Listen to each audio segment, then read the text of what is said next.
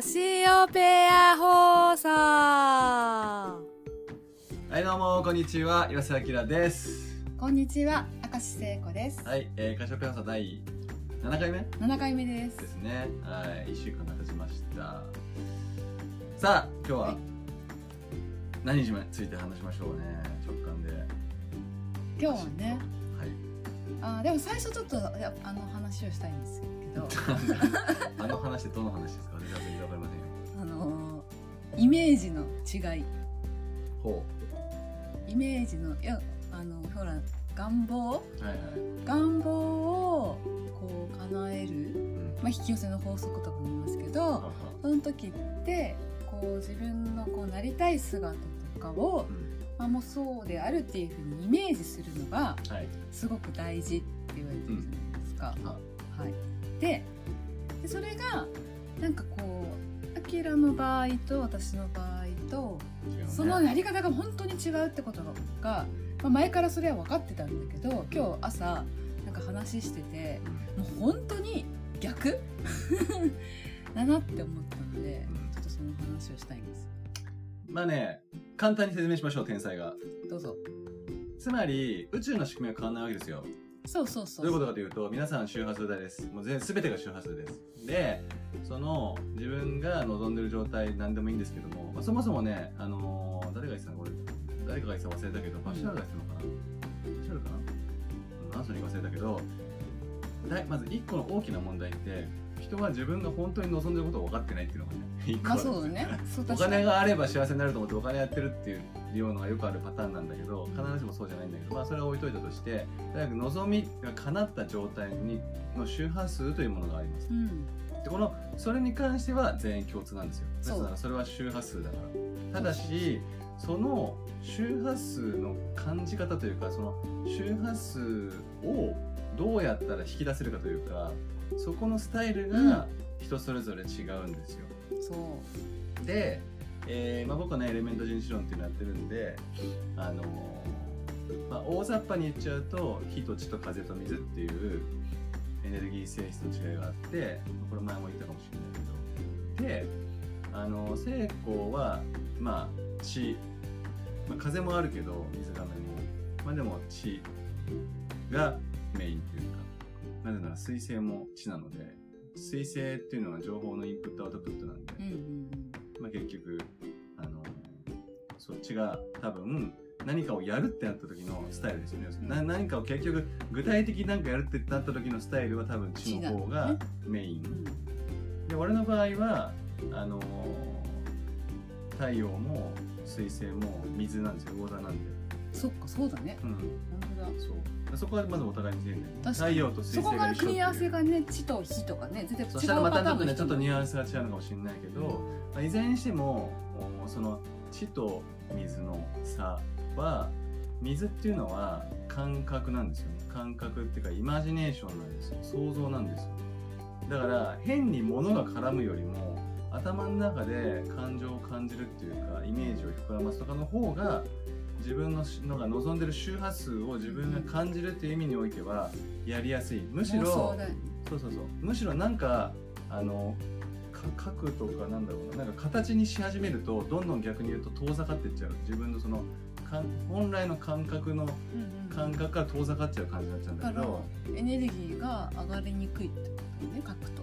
その上がりにくいそうだね。要するに周波数というものに自分を持ってきづらくなっちゃうその。なんかイメージをもわーっと頭の中でしてる方がわーって広がって自分の中のが。周波数自分という周波数をあるターゲットとする周波数に持ってきやすくなるんだよ、そっちの方が、なぜなら水そもそもの自分という周波数要はコアバイブレーションとかシグニチャーバイブレーションっていうけどそれ自体を感じる方法が水だから。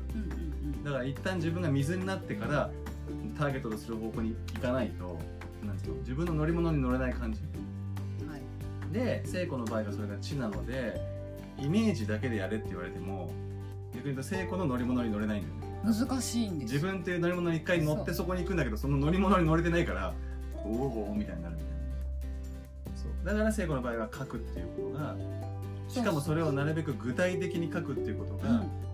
非常に大事なんですよ、具体的にそうやって書き出したり表現言葉にすることですごくまあ、イメージが結果的に湧きやす湧くって感じですね。で逆に言うと風の人ってのは多分論理性がないと多分ダメなんで、うん。なんかそのイメージのこんな感じとか言われても多うんうん。分風の人ってのはよく分かんなくて、うん。論理的にこうこうこうでこうだっていう方が自分らしさの乗り物に乗れるからあじゃあそうやってここに行けるんだっていうふうになる。そうそうそう。結局なんか自分がどう納得しやすいかっていうね、そうそうそう。なんかだから今説明しながら湧いてきたけど要はターゲットとする周波数に行くことがどっちにしても目的なんだよね、うん。要するに望んでる自分の状態っていうのが絶対あってまあだ最初に言ったけどそこそもそもそこが分かってないと いけないっていうのがあるからまあだからそういう意味でそこはな中の形で明確にしなくちゃいけないんだけどその自分という乗り物にまず乗らなくちゃいけない、そこのそこの場所に行くために、うん。その乗り物に乗る方法が全員違うから、そこなんだよ多分ね。言ってることの概要はみんな一緒なんだけど乗り物が違うから、うん。その乗り物が自分が分かってないと迷子になるってことだよね。そうなんですよ。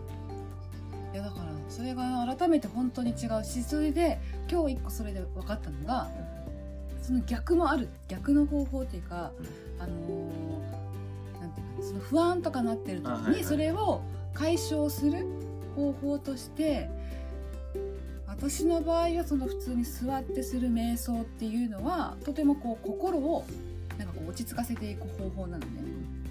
なんだけどこの水の人とかそうアキラみたいな人とかは座ってるとどんどんこうイマジネーションが湧いてくるから落ち着かない落ち着くのと違うじゃないなのんだけどあそういうタイプの人は書くとこういろいろ不安とかがこうどんどん出てきてなんかこう書き出すことで落ち着けるんだっていう。うん。で多分それって今さっきもちょっと話をしたけどさ、今改めてこうやってこの流れで思う思ったのはそのネガティブな要するに周波数じゃん結局それって。要するに不安なこととか。不安なこととかを考えてる時っていうのは、ネガティブな周波数に自分が、まあ、なってるってことで、ね。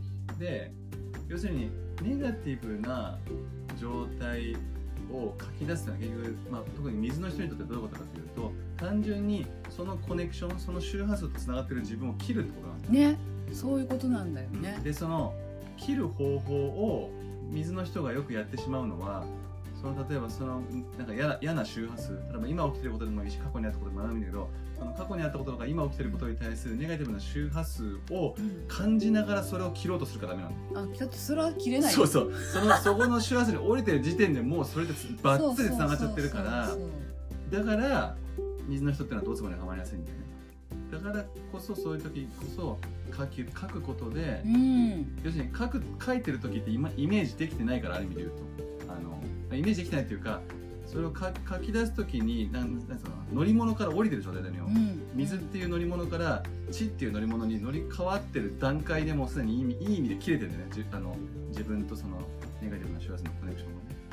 そうだから書いてる最中はいいと思うんだけどまた多分書き終わってしばらくするとまた戻っちゃうんですよ、そういう人って。うん。そう。だからそういう意味で書くのもいいことだしでも一番大事なのは自分のせ乗り物の性質を知っていい周波数に行く時にはそれに乗る、うん。で悪い周波数を感じたらそこから降りるっていう。そこのね。そうそうそう。多分それをするのが一番いいんだよでだからそれをやり方を自分がちゃんとそのどれが合うか多分これ聞いててあ私はこっちのタイプだなとかなんか多分なんか自分で感覚的にも分かると思うんですよね、うん。その星座とかよく分からなくても、うん。うん、火地風水そうそうそう。まあ、もっと細かい星座の性質まで分かるとよよりいい。けれどもそう。だからこれを俺ってその月星座をすごいメインで今今今っていうかうん。とそれを重視してっていうのかなやってきたけど今回の話ってどちらかというとその人のインプットアウトプットの性質だよね。乗り物の性質そのものだから月星座というよりは太陽とかうん。水星とかが何なのかっていうのを理解することでまあ要するにコントロールしやすくなる自分の取り扱いがしやすくなるいい話じゃないですか。いい話。だだからどこまで行っても結局なんか自分を知るっていうことに尽きるんだよね。そうね。その上でじゃあ望む周波数っていうかうん望む世界にどうやったらだから逆にそれが分かってない状態で望む世界にはなかなか行きづらいから、うん。まあだからそういう意味で自分を知るっていうのが大事だと。思うんです。よそうです。まあそのためにエレメント人種論とアカシックリーディングを受けましょう。宣伝。というはいはい、そんな今日は気づきのお話でしたはい。おちょうど10分だ。今日は珍しく10分に終わります。はい。はい。ということで今日もちょっとまた雨が続きますが、えー素敵な一日をお過ごしください。ありがとうございました、ありがとうござい